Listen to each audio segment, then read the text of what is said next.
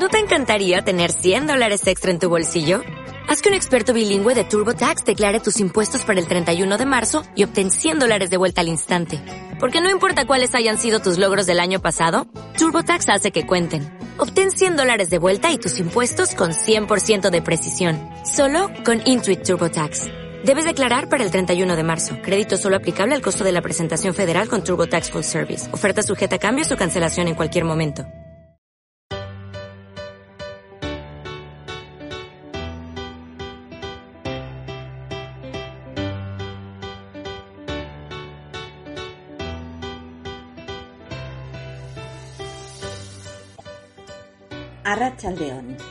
Buenas tardes. Bienvenidos al programa de los Centros Socioculturales de Mayores. Cita a las tres. ¿Estás solo, sola o en compañía? Acércate a la radio y únete a nosotros. ¿Que quiénes somos? Somos los de siempre. Los auxiliares, los animadores, los monitores, los que convivimos con vosotros en los centros de mayores día a día. Los que desde el confinamiento nos acordamos de vosotros y os echamos mucho en falta.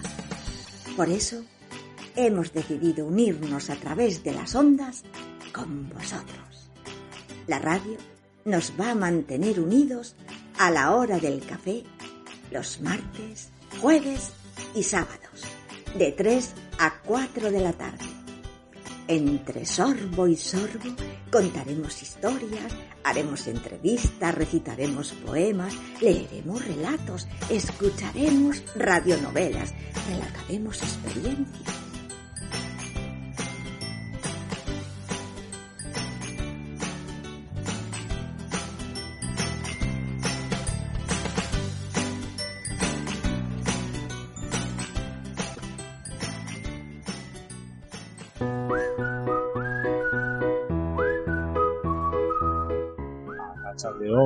Bienvenidos a esta edición del jueves de Cita a las 3.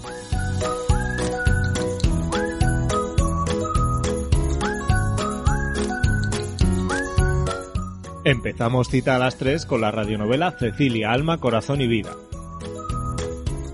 Una radionovela que surgió de las comisiones del Centro Sociocultural de Mayores de Arambizcarra. Estaban buscando nuevas actividades y terminó convertida en un taller. Ahora escuchamos el capítulo de hoy de Cecilia, Alma, Corazón y Vida.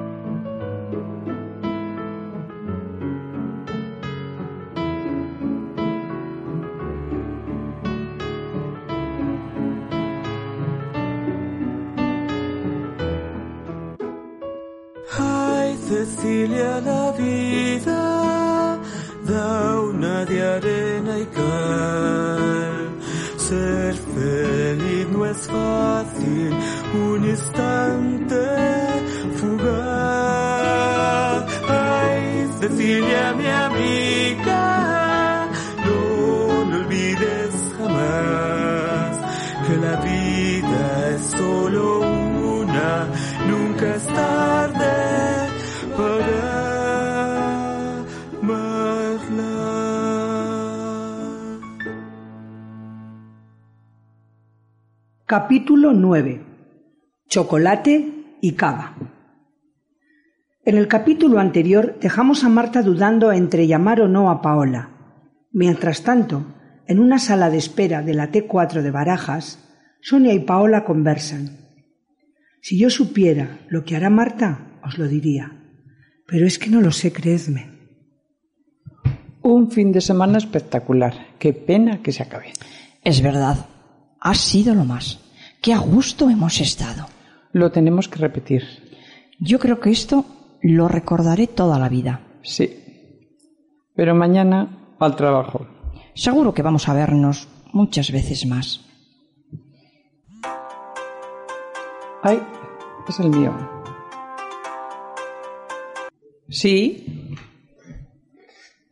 Hola Paola, que soy Marta. Ah, dime, Marta. Sí que, que quería saber cómo van nuestros asuntos. ¿Podríamos hablar? Ah, sí. Mira, Ahora me encuentras en el aeropuerto, pero precisamente estoy volviendo. ¿No estás en Vitoria? No, pero mañana podemos hablar. ¿A qué hora te viene bien? No sé ahora mismo cómo tengo la agenda, pero entiendo que si me llamas hoy domingo es importante. A primera hora te busco un sitio. Mira, mm, a primera hora me paso por tu despacho, pero es que mm, te adelanto algo. Mm, Ya estuvimos hablando, chica, y que lo he pensado mucho, que, que pienso que voy a dejar esto. Pero otra vez estás con esto. A ver, Marta. Mira, que es que le he dado muchas vueltas, que no puedo seguir con esto, que, que no me merece la pena, chica. Pero, a ver, vamos por partes. Marta, Paco ya ha recibido la citación Sí, sí, ya.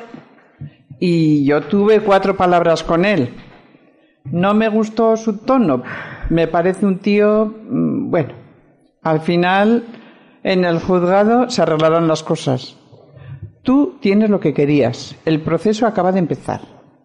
Sí, bueno, bueno, Paola, mira, déjalo, que ya hablaremos. Prefiero hablar personalmente contigo mañana. Pero ¿por qué tienes tanto miedo? Es ¿Qué que, te da miedo? es que, que no me merece la pena, que ya te he dicho. Estos disgustos que estoy llevando, que no. ¿Pero por qué? Que casi prefiero irme a mi tierra, mira, y olvidarme de todo esto. ¿A dónde vas a ir? ¿A Cáceres? ¿Otra vez? ¿Sin conseguir lo que has venido a buscar? ¿Por lo que te estás peleando? Es que aquí no me van a agradecer nada, todo lo contrario. Sí, lo tienes muy fácil. Lo tienes seguro, además. No sé, no sé, mira, yo de todas formas te pagaré lo que tenga que pagar. Pero que no se trata de pagar o no pagar. Yo creo que es aclarar las cosas. Tú no sé. Mira, que prefiero hablarlo contigo mañana, ¿te parece? Vale, Marta, hablamos y estate tranquila. Que tienes que ser, no sé, bueno, mañana estamos. Vale, gracias Paola, mañana nos vemos. Tranquila, hasta mañana, Gur. Hasta luego. Bueno. Líos de trabajo. Mira, es una chica que viene desde Cáceres. Ha muerto la madre. Quiere conseguir la paternidad de su padre. Ahora dice que no. Hemos hecho ya todos los papeles en el juzgado. Ay. Mira, te digo que la gente no sabe ni lo que quiere. En fin, bueno, sin nada, sin más. Qué pena que nos hayan roto este momento de encanto, ¿verdad? Ah, sí, sí, sí, pero es el día a día. Es lo que es. Incluso en fin de semana. Por cierto, Paula, mm, ¿esa Marta? ¿Cómo se apellida esa Marta? Marta, Marta, Marta. Marta Jara. ¿Jara? Nada. Tú no. Si esta viene de Cáceres. Tú a esta no la conoces. ¿Y el padre? Paco. Paco tiene, tiene una empresa de publicidad. Pues igual a ese lo conoces tú. Porque Vitoria es como un pañuelo. Al final es empresario, como tú. Es Paco Ayala. Creo que es el apellido Ayala, sí, sí. Ah, pues se apellida como tú. Qué casualidad. Pero bueno, sin más. No me jodas. Paola, no me jodas. ¿Qué? ¿Lo conoces? No me jodas. ¿Sois familia? No me jodas. Pero bueno, ¿qué te pasa?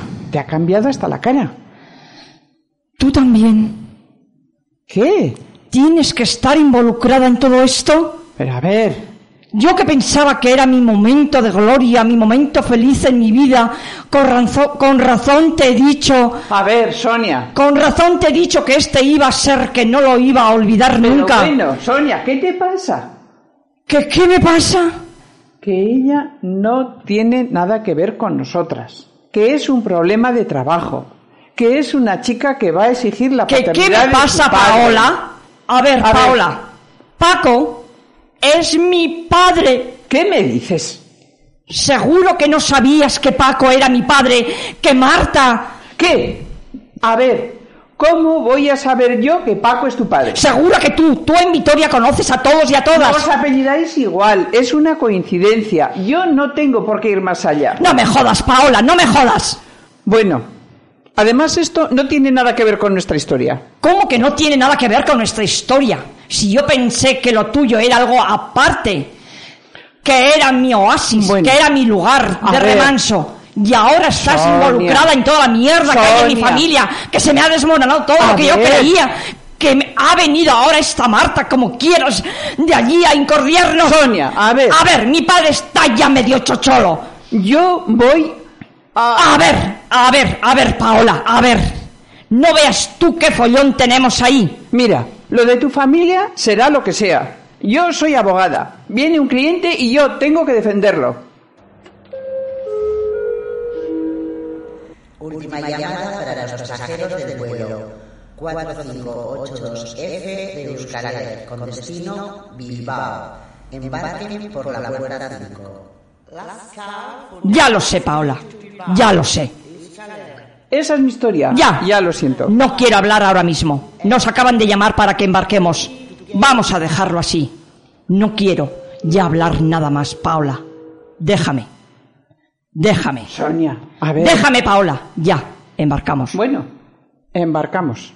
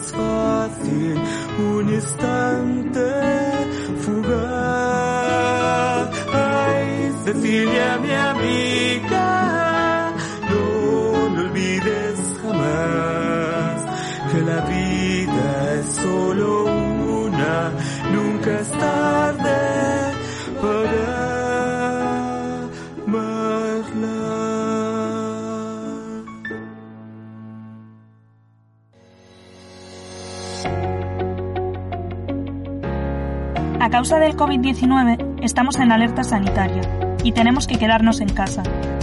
Pero no olvides que, en estos días tan raros y difíciles, estamos contigo.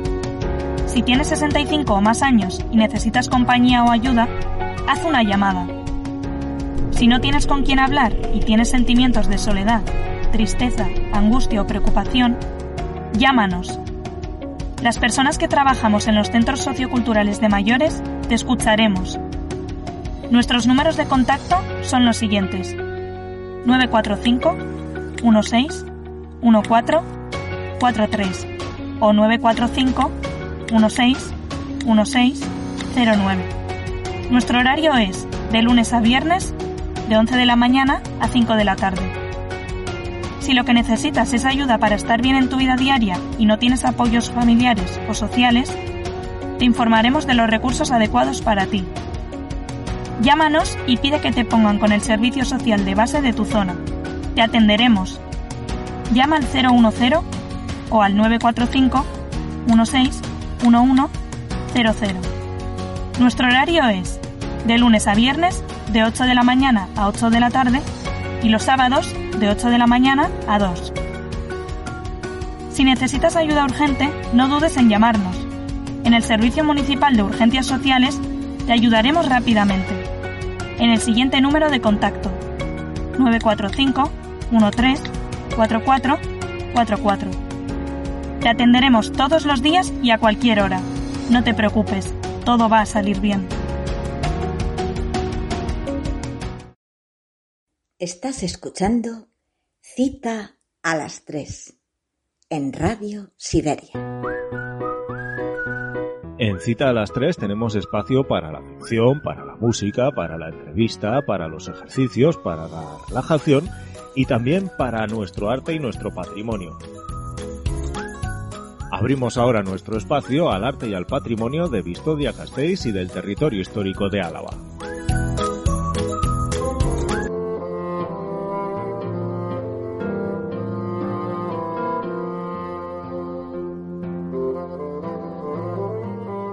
Buenas tardes. Como comentaba en el programa anterior, eh, hoy voy a hablaros de la Vitoria del siglo XVI. Aunque siempre hablamos del contexto medieval de la almendra, en el casco medieval vitoriano nos vamos a encontrar una serie de edificios, los palacios renacentistas, que son ya del siglo XVI, es decir, del Renacimiento, y que tienen una gran importancia dentro de lo que es el urbanismo de nuestra ciudad. Bueno, ¿qué va a ocurrir en la Vitoria del siglo XVI para que se desarrollen las artes de esta manera, no solamente en los palacios renacentistas, sino también en las diferentes capillas con carácter funerario que nos vamos a encontrar en las diferentes iglesias de la ciudad? Bueno, por un lado vamos a tener un pequeño grupo de hombres que van a participar en la nueva concepción del mundo que va a propugnar el reinante humanismo que va a llegar a la península en el siglo XVI.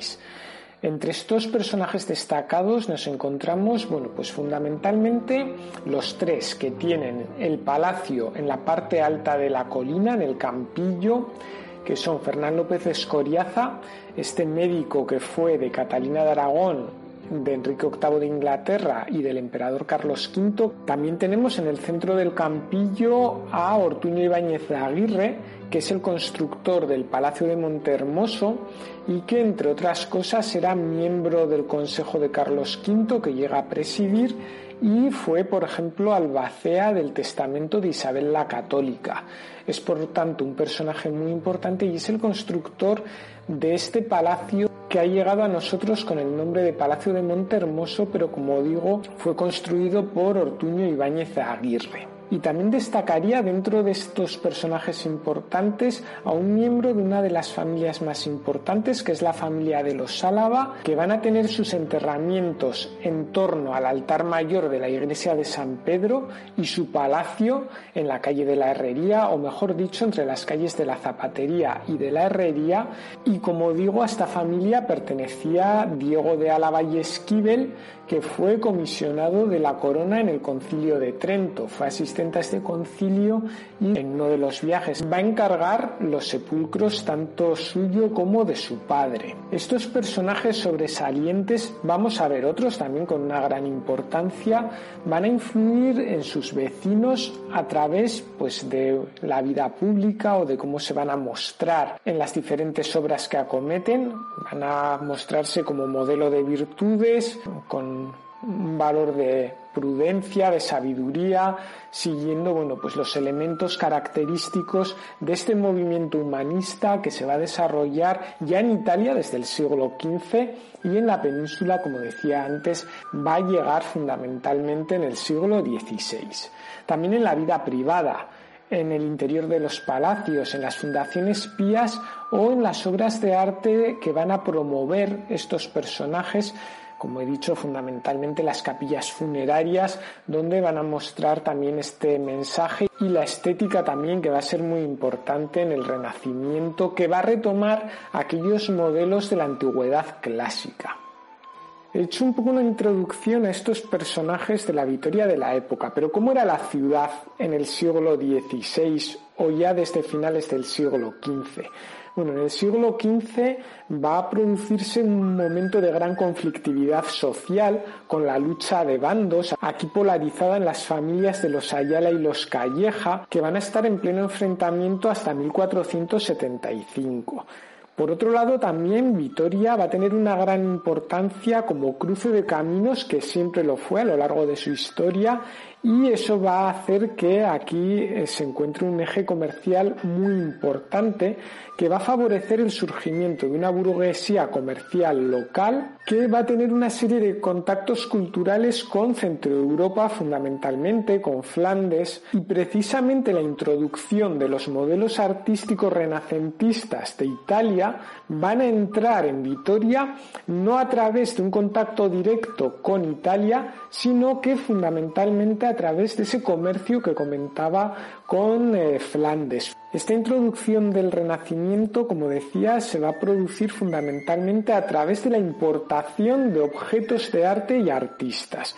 Vamos a ver eh, cómo van a tener un papel importante, por ejemplo, la importación de pinturas y trípticos flamencos, la importación también de, de esculturas, de estampas fundamentalmente, que la estampa en la edad moderna va a ser como actualmente puede ser Internet o hace unos años eran los libros de fotografías de obras de arte aunque vamos a ver cómo en un primer momento eh, las obras que se importan van a tener eh, una pervivencia de aquellos modelos gotizantes que satisfacen la demanda de la clientela local que todavía estaba muy eh, unida a ese estilo gótico que había arraigado con fuerza en la época. En Vitoria la introducción del Renacimiento va a ser muy tardía realmente y los modelos italianos se generalizan fundamentalmente a partir ya de mediados del siglo XVI.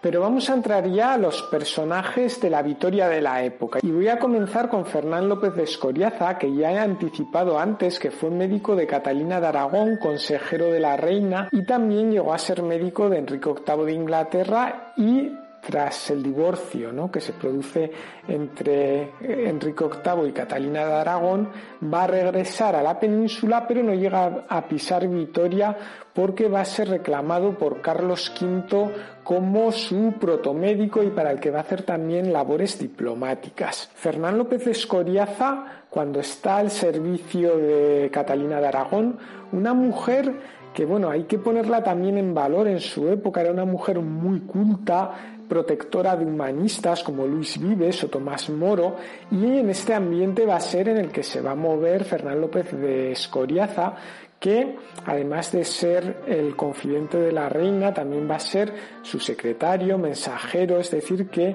va a tener un, papel muy activo dentro de la corte de Catalina de Aragón. Con este ambiente en el que os estaba comentando, ¿no? que había un gran humanismo en el que están llegando las nuevas ideas de la edad moderna, ese renacimiento, ese humanismo ¿no? que es tan eh, característico de esta época. Por eso podemos entender su palacio en Vitoria, el Palacio de Escoriaza Esquivel, que sigue, bueno, pues modelos italianos o modelos también, por ejemplo, de Diego de Sagredo, que era el tratadista de arquitectura hispano, ¿no? que va a tener una gran influencia en este palacio. Y por supuesto también el mensaje que nos transmite, tanto en la portada, donde se nos quiere presentar a, a sus vecinos como un ciudadano virtuoso, como un buen ciudadano, y en esta portada además se coloca a sí mismo a la misma altura que su mujer Victoria de Anda y Esquivel. Estamos hablando del siglo XVI y de personaje como Fernán López de Escoriaza que también presenta en su portada eh, luchas mitológicas en los que vemos a los lados de la ventana de su palacio la lucha de Teseo y de Hércules contra el cancerbero. Son luchas muy habituales en el Renacimiento, muy habituales en la Edad Moderna y que nos hablan de esa lucha entre la virtud y el vicio. Recuerdo que Fernando López Escoriaza quiere mostrarse a sus vecinos como un ciudadano virtuoso. Esta misma idea también la encontramos en el dintel de la ventana, donde vemos el vaso de la virtud y unos personajes fantásticos, unas sidras que están intentando alcanzar ese vaso de la virtud. ¿no? Es de nuevo la idea de la lucha entre la virtud y el vicio. Y bueno, ¿cuál era la virtud más valorada en el siglo XVI? La que representa precisamente Fernán López de Escoriaza en la fachada de su palacio, la prudencia que en la época esta virtud se representaba como una mujer mirándose en un espejo. Y así es como la manda a reflejar Fernán López de Escoriaza en esta fachada. Por último, coronando este programa iconográfico, nos encontramos al dios del sol, al dios humanista por excelencia, en este caso es Sunelio, con unos grandes bigotes. Y a lo largo de la fachada de este palacio también eh, se está anticipando la idea que se ha querido ver en el interior, esa idea de la mansión del amor en el patio del palacio, en un lugar más privado, pero que ya lo vemos también en la fachada eh, con una cadena que recorre la misma que hace hincapié en esa unión entre Fernán López de Escoriaza y Victoria de Anda y Esquivel. En el patio, como digo, nos vamos a encontrar también medallones que representan personajes del mundo clásico que se han identificado como representantes del amor, por un lado el amor virtuoso y por otro lado el amor lujurioso. Un patio que no puede faltar, por supuesto, en un palacio renacentista. Vamos a ver cómo en los tres palacios principales de la ciudad y también en el de Vendaña, en el de los Arrieta Maestu, que luego hablaré de él también, vamos a encontrarnos esa idea del patio, aunque no son exactamente patios cuadrados, regulares, perfectos, ¿no? Como nos habla la teoría arquitectónica de la época, pero sí vemos esta idea del patio como distribuidor de las estancias en estos palacios vitorianos. Tras el patio también nos vamos a encontrar la escalera, una escalera de tres tramos, también siguiendo los modelos renacentistas, pues voy a citar alguno de estos edificios que tienen escaleras de tres tramos para que veáis cómo es algo muy habitual en la época el Hospital de la Santa Cruz de Toledo, la Universidad de Salamanca, el Palacio de los eh, Zúñiga Avellaneda en Peñaranda de Duero. Y eh, tras esta escalera aparece una galería o logia que se encuentra orientada al sur, que también es habitual en los palacios renacentistas vitorianos, donde se encuentra el jardín privado del palacio, que todavía pues se conserva muy modificado, eso sí, hoy en día, pero un poco nos podemos hacer la idea de cómo eran estos palacios que siguen, como digo, bueno, pues modelos italianos. Si continuamos paseando por la calle Fray Zacarías Martínez, llegamos a la actual fachada principal del palacio de don Ortuño Ibáñez de Aguirre. Pero esta fachada, hasta que el edificio no se convierte en palacio episcopal ya en el siglo XIX, era la fachada posterior. El acceso se encontraba en la que era la calle principal de esta zona, es decir, la calle de Santa María, que unía las dos iglesias que comentábamos en el programa anterior, que se encontraban en los ejes, o que se encuentran todavía en los ejes norte y sur del plano radioconcéntrico de Vitoria, que son la iglesia de Santa María al norte y la iglesia de San Miguel al sur.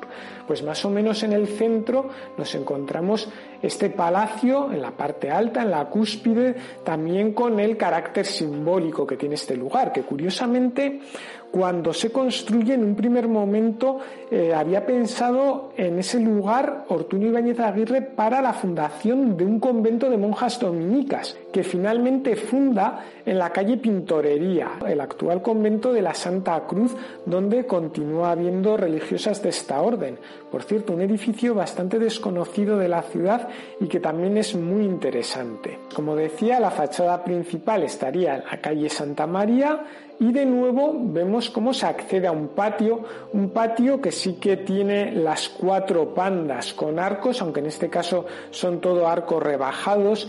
En Escoriaza Esquivel también no lo he comentado, pero nos vamos a encontrar arcos de medio punto, columnas clásicas. Aquí, sin embargo, Ortuño Ibáñez Aguirre opta por otro tipo de, soportes, pilares poligonales con un carácter más retardatario, más próximos al gótico, y los arcos que se utilizan van a ser también arcos eh, rebajados, que no son estos arcos de medio punto, aunque en Escoriaza Esquivel también vamos a encontrarnos este tipo de arcos en su patio. Por último, también en este edificio, que aunque se encuentra muy transformado, primero cuando se convirtió en palacio episcopal en el siglo XIX y luego ya en los años 90 del siglo XX sufre otra transformación. Cuando pasa a ser centro cultural del ayuntamiento, conserva pues bueno este patio, conserva también en la fachada de la calle Santa María la decoración de sus ventanas, eh, también el alero de madera, varios elementos que nos recuerdan todavía el carácter que tuvo este edificio en el siglo XVI, sobre todo destacan las cuatro torres en los ángulos con un remate también de decoración en ladrillo, una decoración mudéjar que estaba muy de moda en la época de Carlos V, cuando se construye este palacio. Y hablando un poco del comitente de esta obra, Ortuño Ibáñez Aguirre, bueno, pues fue un personaje realmente importante.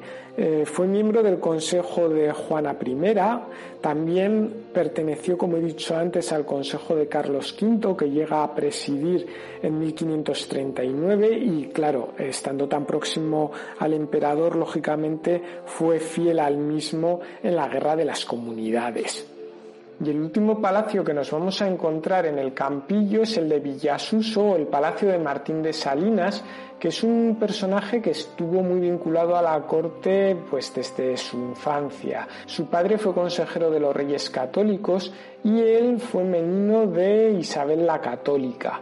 También va a servir a Juana I y a Felipe el Hermoso y pronto entró al servicio del infante don Fernando, cuando éste apenas contaba con un año. Este infante don Fernando fue el emperador Fernando de Austria y precisamente al ser una persona de confianza de este personaje va a ser embajador del mismo en la corte de Carlos V. Martín de Salinas en 1522 también va a realizar labores diplomáticas con Enrique VIII y Catalina de Aragón. Así que vemos que también va a ser un personaje muy importante y muy influyente en la Vitoria de la época.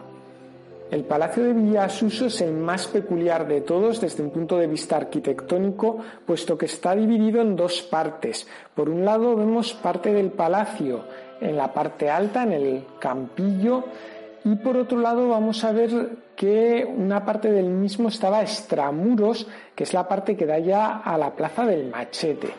Eh, tenemos que pensar que eh, Martín de Salinas adquiere unos eh, terrenos en la parte alta, en el campillo, pero le parecen insuficientes para la construcción de su palacio y pide permiso para construir parte del mismo extramuros. En un principio el concejo se niega pero finalmente consigue realizar parte del palacio extramuros, aunque con una serie de condiciones. En el patio actual todavía conservamos parte de la muralla de la ciudad que el concejo le obliga a conservar, por otro lado, también las fachadas que daban al exterior no podían tener ni puertas ni ventanas, todas las que vemos en la actualidad en la fachada sur del Palacio de Villasuso.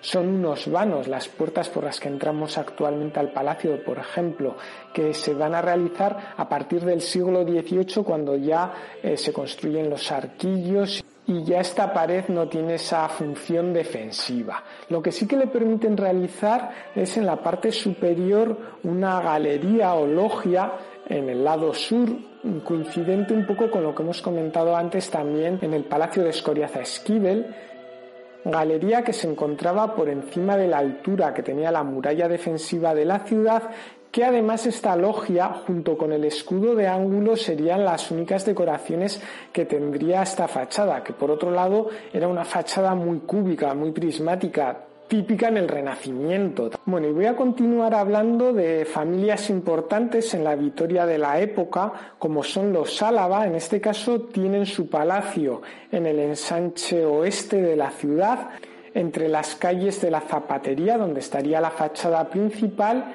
y la herrería donde se encontraba ese jardín privado donde también nos vamos a encontrar orientada al sur una galería renacentista.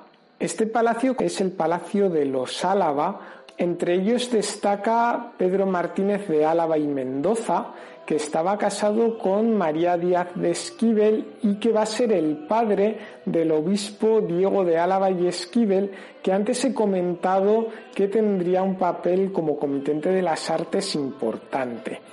Tanto Pedro Martínez de Álava como su hijo Diego están enterrados junto al altar mayor de la iglesia de San Pedro en dos sepulcros que tienen un bulto yacente de bronce de origen italiano. El hijo de Pedro, Diego de Álava y Esquivel, va a tener mucha importancia, va a ser catedrático de Derecho Canónico por la Universidad de Salamanca, consejero del arzobispo de Toledo, el cardenal Tavera, y llega a ser obispo de Astorga, donde, bueno, este verano me sorprendió haciendo el camino de Santiago que el comitente del coro de la Catedral de Astorga aparecía allí, que era eh, Diego de Álava y Esquivel, ¿no? Y no, yo no conocía esta circunstancia. Como decía antes, asiste al concilio de Trento por mandato del Papa y del Emperador. Posteriormente fue nombrado obispo de Ávila en sustitución del humanista Rodrigo Mercado de Zuazola el fundador de la Universidad de Oñate, otro edificio magnífico dentro del renacimiento del País Vasco que a los que no conozcan también les invito a que vayan a, visitar. Y por último también Diego de Álava y Esquivel va a presidir la Chancillería de Granada y la Real Chancillería de Valladolid. Y también va a ser el autor de la obra de Concilis Universalibus dedicada a Felipe II. Junto al Palacio de los Álava se encuentra el Palacio de Juan Ruiz de Vergara. Es el edificio en el que se va a habilitar próximamente la Anchoquia. Está también en la calle de la Herrería. Y, eh, como digo, este personaje va a pertenecer a la antigua nobleza, que bueno, dentro de una costumbre que era muy habitual en la época, la de vincularse a personajes históricos, incluso a personajes mitológicos, santos, etc. En este caso, en esta tradición, se van a vincular con la antigua nobleza que se remontaba al rey navarro don Jimeno en el siglo IX. Juan Ruiz de Vergara llega a ser procurador general en 1568, fue también alcalde de la ciudad en 1580 y 1583 y diputado general de Álava entre los años 1570 y 1573 y entre 1585 y 1588 aunque él en realidad era comerciante de lana con Flandes. Y aquí, bueno, pues lo ponemos en relación también con ese comercio que se producía en nuestra ciudad con Flandes fundamentalmente. El sepulcro de Juan Ruiz de Vergara, también como vecino de la familia de los Álava, se va a encontrar en San Pedro y también junto al altar mayor. En este caso el modelo que sigue es un modelo diferente, es un sepulcro realizado en alabastro en el que aparece Juan Ruiz de Vergara como orante genuflexo, es decir, arrodillado, siguiendo el modelo de los Leoni en el Escorial, estos monumentos funerarios de Felipe II y su familia. En el programa anterior os comentaba cómo en la iglesia de San Pedro se entraba realmente por el este, por el pórtico viejo, y el pórtico actual, que es del siglo XIX, nos da paso a la iglesia a través de una capilla. Es la capilla renacentista también de Diego Martínez de Salvatierra, que sigue modelos clasicistas, que además en esta capilla había elementos tan importantes como el retablo de los reyes, del taller de Juan de Ayala II, un taller de escultores vitorianos que va a tener una gran importancia. Tenéis que pensar, por ejemplo, que realizan un retablo para la capilla funeraria de Rodrigo Mercado de Zuazola, ese fundador de la Universidad de Oñati del que he hablado antes, y que en esta capilla eh, estaba el monumento funerario que realiza ni más ni menos que Diego de Siloé, uno de los grandes del Renacimiento hispano. Entonces, pues bueno, ya veis que, que esta familia de los Ayala eran unos escultores importantes. Eh, y el retablo de los reyes, pues bueno, es una de las piezas también más interesantes que tenemos en la iglesia de San Pedro. Y además, eh, esta capilla, claro, como una capilla privada, estaba cerrada por una reja, que es la reja que actualmente se encuentra cerrando la capilla bautismal de la iglesia de San Pedro. Si nos vamos al ensanche de 1256, al ensanche este de la ciudad, allí tenemos el Palacio de Bendaña, que en realidad es este palacio de los Arrieta, del que voy a contar una anécdota de su fundador, Juan López de Arrieta, que era procurador de causas en la audiencia de la Real Chancillería de Valladolid. De nuevo, un personaje con un cargo importante, pero bueno, la anécdota que os iba a contar es que es un personaje que no llega a casarse nunca, sin embargo tuvo varios hijos naturales con diversas mujeres y uno de ellos va a ser Pedro López de Arrieta, que precisamente se casó con María de Escoriaza, que era la hija de Fernán López de Escoriaza y Victoria de Esquivel, de los que he hablado antes. Bueno, pues Pedro López de Arrieta era oidor del Consejo Real y uno de los juristas más destacados del reinado de Carlos V. De hecho, en el Palacio de Bendaña nos vamos a encontrar dos fases constructivas muy claras, una que tiene una mayor altura, que es más amplia y sería la que se construye en tiempos de Juan López de Arrieta, y una segunda fase de una menor altura y también más reducida en cuanto a su extensión, que se realiza en la época de su hijo Pedro. Juan López de Arrieta va a construir su palacio sobre una torre medieval, la Torre de los Maestu, lo comentaba en el programa anterior. Es algo que se repite también en nuestra ciudad, por ejemplo, en la Casa del Cordón, en este caso con la Torre de los Gaona. Y por último voy a hablar de un personaje que está enterrado en la Catedral de Santa María, Cristóbal Martínez de Alegría, que era, bueno, pues alguacil mayor, regidor, alcalde en los años 1571, 78, 81 y 88. También era escribano y era mayordomo del Hospital de Santa María de Vitoria. También llega a ser eh, diputado general de Álava entre los años 1567 y 1570 también entre 1573 y 1576 y entre 1582 y 1585. Y además también era capitán general de las tropas alavesas en 1568.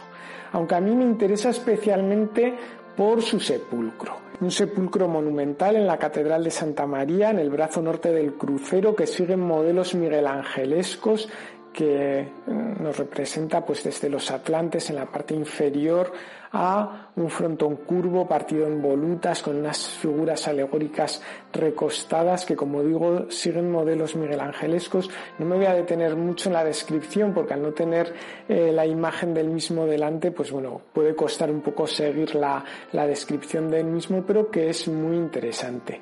Y también están enterrados en la Catedral de Santa María Gabriel Ortiz de Caicedo y su mujer, que de nuevo vamos a encontrarnos con un modelo igual que el de Juan Ruiz de Vergara que he comentado antes, que sigue los modelos del Escorial de orantes genuflexos. Gabriel Ortiz de Caicedo era doctor en Derecho, abogado del ayuntamiento y ocupó el cargo de alcalde en 1568, además de ser también mayordomo del Hospital de Santa María.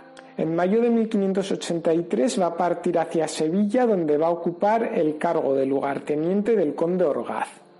Y bueno, ya habéis visto que en el siglo XVI en nuestra ciudad tenemos un montón de personajes que además van a ser comitentes de las artes y que, como decíamos, en gran medida son desconocidos. Espero haberos ayudado a conocer un poquito más de la historia y del patrimonio que tenemos en Vitoria. Hasta el próximo programa.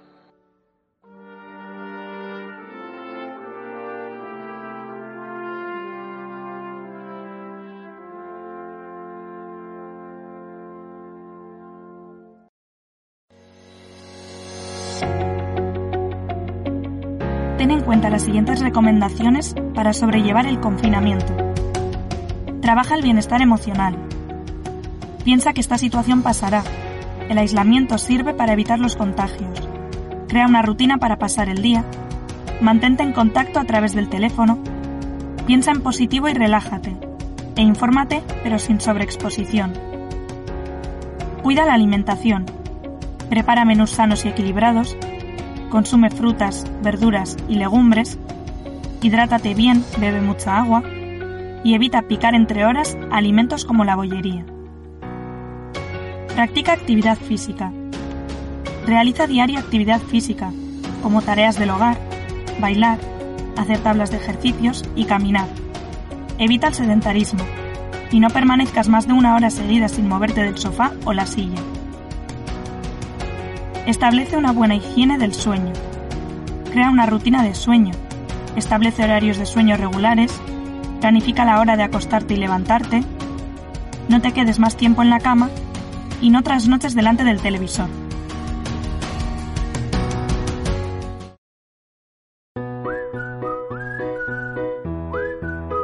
Hoy vamos a tomarnos el café con Noemí Álvarez de Arcaya, profesora de Mindfulness.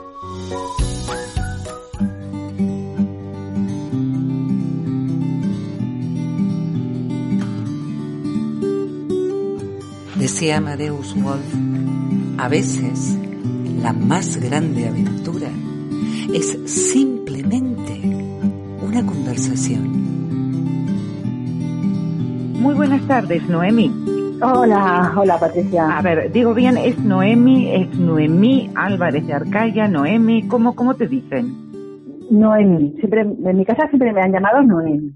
Noemi, Noemi, nosotros hoy nos queremos conectar eh, contigo porque queremos eh, meternos, conocer el mundo del mindfulness. ¿Qué es el mindfulness? El mindfulness lo, lo podemos traducir como atención plena o atención consciente. Y es esa capacidad que tenemos todos de darnos cuenta de lo que estamos haciendo en el momento presente, pero con una cualidad especial, que es suspendiendo los juicios, abriéndonos amablemente a nuestra experiencia sin juzgarla. Claro. Siendo ecu- ecuánimos. La ecuanimidad yo creo que marcaría la diferencia con cualquier otra atención. ¿no?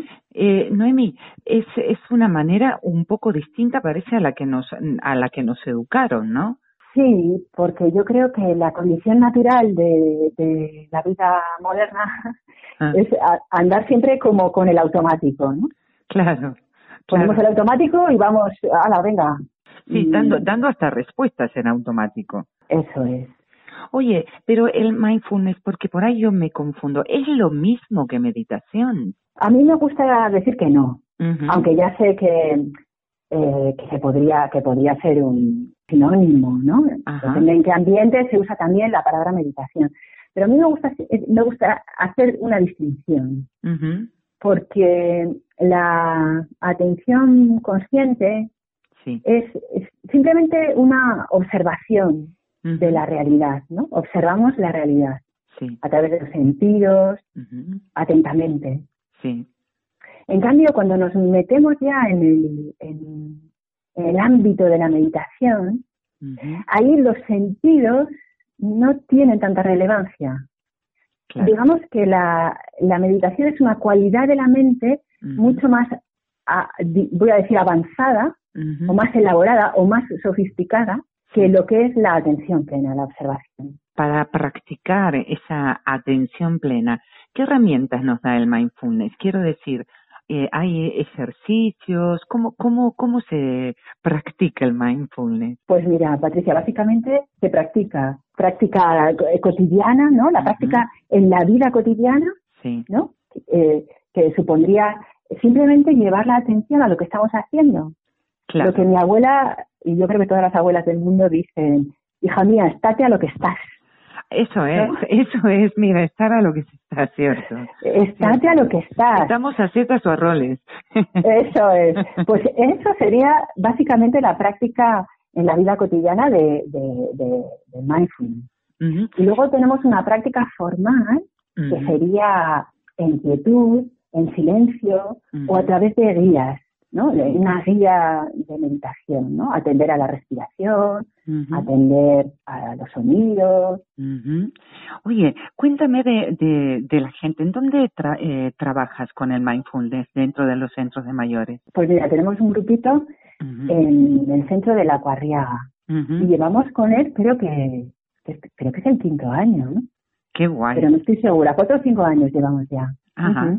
¿Y qué es, qué es lo que te comenta la gente? Claro, porque esto del mindfulness es relativamente novedoso. Estamos acostumbrados por ahí a escuchar meditación, que la gente hace yoga, algunos más exóticos hacen Feldenkrais, pero el mindfulness ha entrado en nuestra vida hace relativamente poco tiempo, ¿no?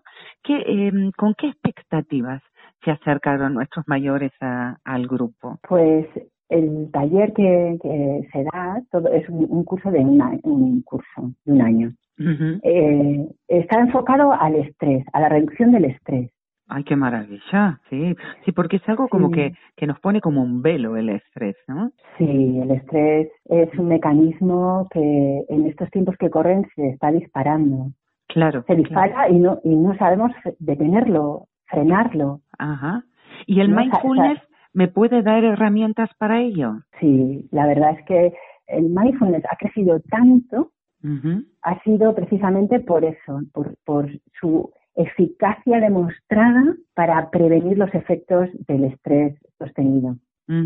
El otro día entrevistaba a Carlos, un monitor de Chikun, y le preguntaba eh, qué vería yo si espiara por el agujerito de una cerradura de las antiguas, ¿no? Porque la de ahora no se ve, a un grupo que está practicando mindfulness. Bueno, pues mira, eh, no, no habría muchas cosas, porque es muy, muy, muy sencillo. Ajá, sí. Nos sentamos en, en círculo, en silla, y simplemente, pues, a, a, veces charlamos, hablamos un poco de, temas asociados a, la atención plena, que, por ejemplo, ¿qué es el presente para, para cada uno? Claro. Es algo, igual una pregunta que nunca nos hemos hecho, ¿no? ¿Qué es el presente para ti? ¿Cómo lo notas?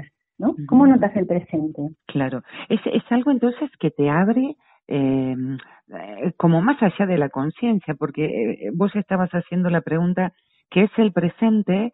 Y a mí se me erizó la piel y parece que abrí grande los ojos y, y es como que empezás a percibir con todo tu ser. Eso es, eso es, por eso se llama atención plena, porque estás plenamente presente, te haces plenamente presente plenamente presente en la vida. Claro. En el momento, en el momento actual, ¿no? En el ahora. Eh, Noemi, eh, podríamos, yo no sé si es posible, pero podríamos hacer, eh, para entenderlo desde la práctica, un breve momentito de mindfulness. Sí, ahora mismo. Venga, que te escucho y, y, y, practico y les invito a los que nos están escuchando, eh, practicarlo junto contigo. Te escuchamos. Muy bien. Pues em, date cuenta de, de, cómo está tu cuerpo. Ya ves, cómo, cómo se apoya tu cuerpo. Igual estás de pie o estás sentada. Date cuenta. Por ejemplo, en las plantas de tus pies, cómo percibes esas sensaciones de estar sostenida por este ahora, por la tierra. Quizá lo notes fuertemente si estás sentada en, las nalgas, en la pelvis. Y simplemente con llevar ahí la atención, quizás notes que tu espalda pueda descansar un poquito más, pueda soltarse. Y al soltarse tu espalda, quizá también notes que los hombros también se pueden apoyar un poco más. Observa cómo tienes el rostro. Quizás sin, sin venir a cuento estás apretando las mandíbulas o frunciendo el ceño o sosteniendo los hombros. Activando cosas que igual no necesitas activar ahora. Y simplemente dándote cuenta, puedes soltar y ablandar. Ablandar tu cuerpo. Dejar que vuelva a la condición natural de este presente. Y cuando hacemos esto con el cuerpo, Enseguida podemos observar la respiración. Y cuando observamos la respiración, si no hay ninguna patología, si no hay demasiado estrés, enseguida vamos a notar que la respiración puede hacerse más amplia de lo que venía haciéndose. Y parece que puedes dejar paso a la respiración a través del cuerpo, incluso que llega hasta el ombligo a veces, sin demasiado esfuerzo.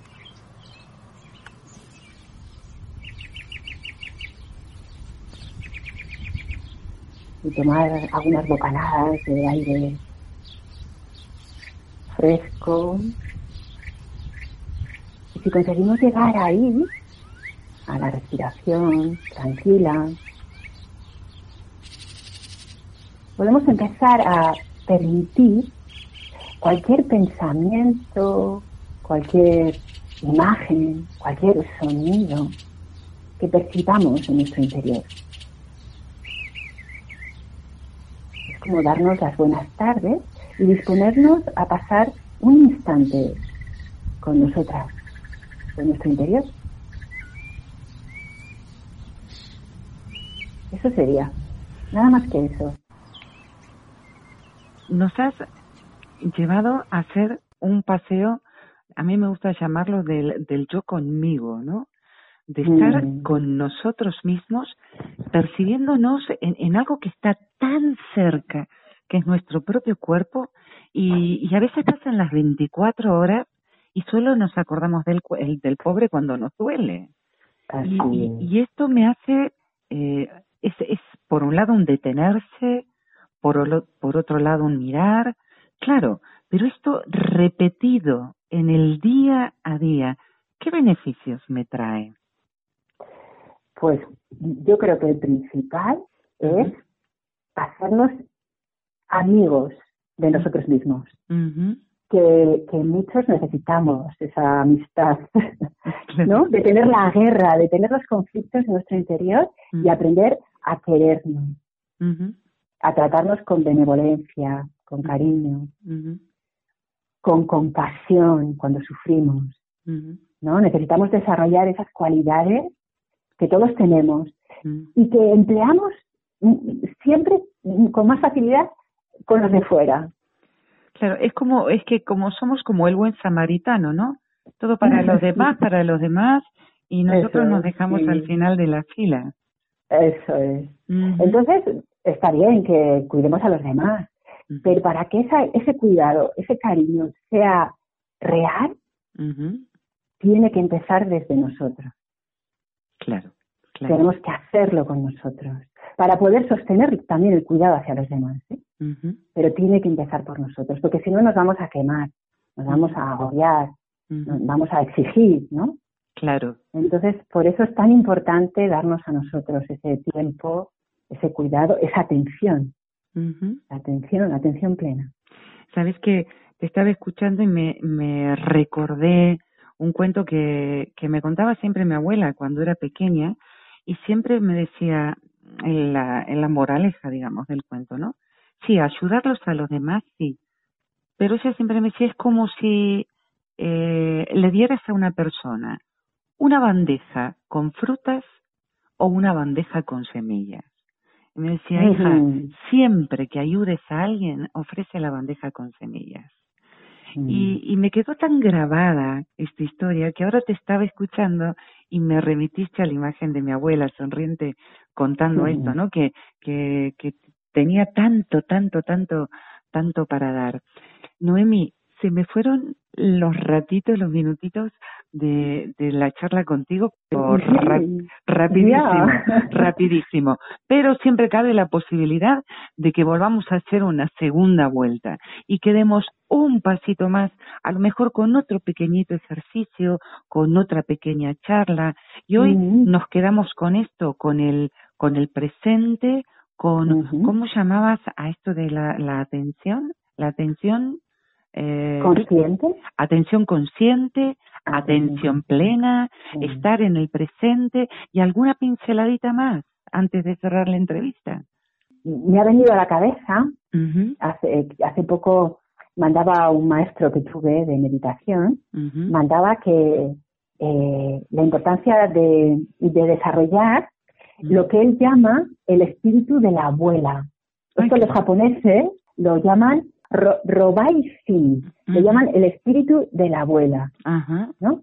Que es el espíritu paciente, amable, cálido, que es eh, imprescindible desarrollar, pero que las personas jóvenes les cuesta.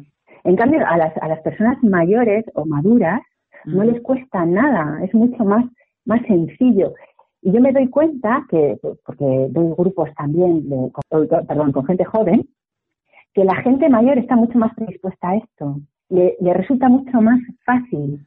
Ha cambiado tanto el concepto de tiempo entre la juventud y el adulto o el mayor que yo creo que ese cambio se vuelve a nuestro favor. Mm, es cierto. La juventud está sobrevalorada. Sí, ¿A que sí? ¿A que sí? Sí, sí, Bueno, sí, sí, sí, sí. ha sido un placer hablar contigo y lo dicho, queda abierta la puerta. Yo en todas las entrevistas digo lo mismo. Estupendo, ¿Eh? Bueno, muchísimas gracias y un cariño. Gracias.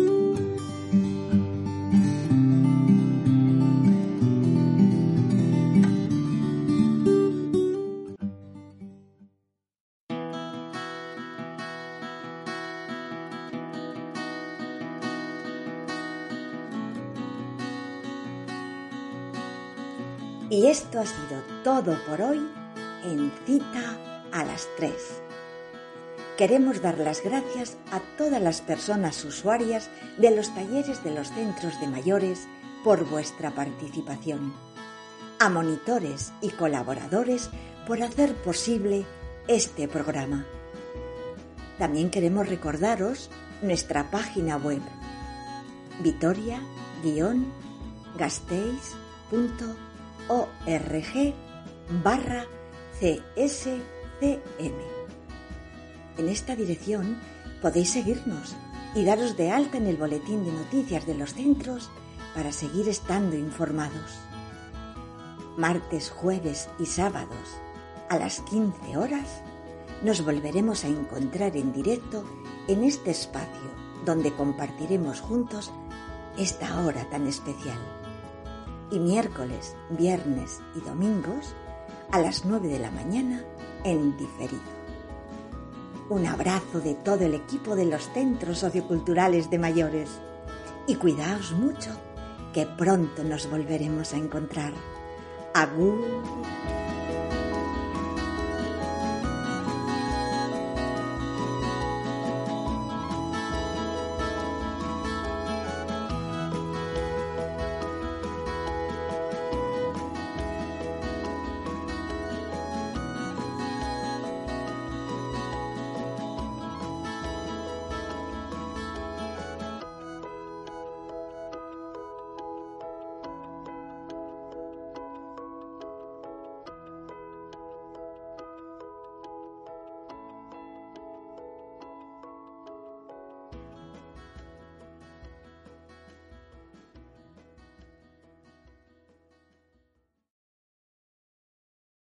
O'Reilly Auto Parts puede ayudarte a encontrar un taller mecánico cerca de ti. Para más información, llama a tu tienda O'Reilly Auto Parts o visita oreillyauto.com.